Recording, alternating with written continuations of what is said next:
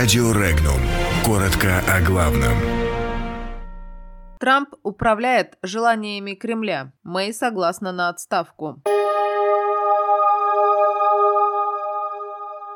Трамп считает, что Кремль предпочел бы Хиллари. Дания не нашла поводов отказываться от российского газа. Мэй пообещала уйти в отставку в обмен на принятие ее соглашения. В Госдуме от регионов ждут пересмотра миграционной политики. Дмитрий Медведев приостановил приказ об объединении театров.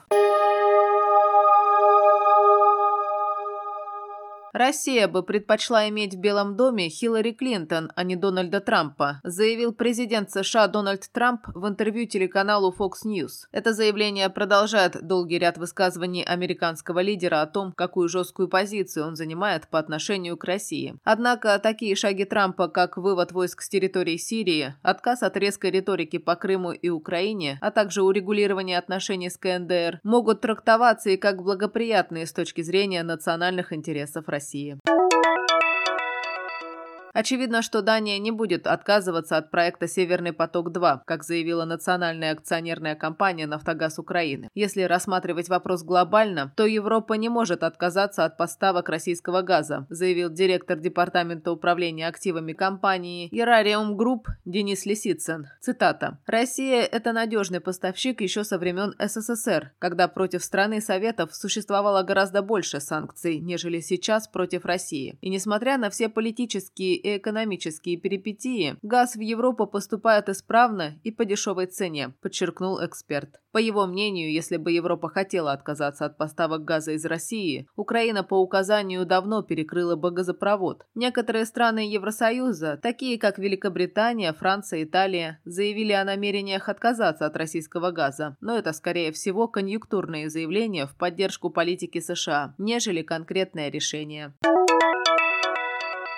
Премьер-министр Великобритании Тереза Мэй объявила, что покинет свой пост в ближайшие несколько недель, когда начнется следующая фаза переговоров по Брекситу, если перед этим ей удастся добиться от парламента поддержки своего соглашения с Брюсселем. Заявление прозвучало перед лицом парламентского комитета 1922 года, объединяющего депутатов Тори. Конкретную дату Мэй не назвала, однако все указывает на то, что речь идет о лете этого года. Таким образом, она уступила давлению евроскептиков из консервативных консервативной партии, которые назвали условием поддержки соглашения о Брексите отставку Мэй и передачу второй фазы переговоров в руки нового лидера.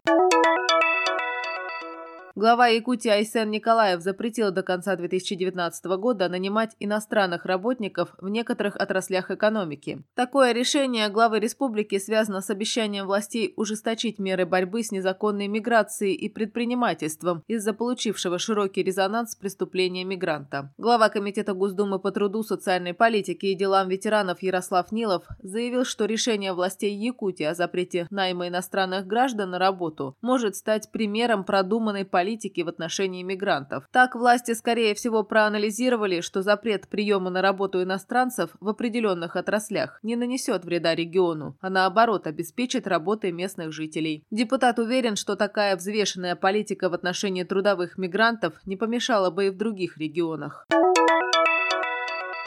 Председатель правительства России Дмитрий Медведев приостановил исполнение приказа министра культуры об объединении Российского государственного академического театра драмы имени Пушкина в Санкт-Петербурге и Российского государственного академического театра драмы имени Волкова в Ярославле. Как заявил пресс-секретарь главы правительства Олег Осипов, поводом для такого решения главы правительства стали многочисленные обращения общественности. Подробности читайте на сайте Regnum.ru.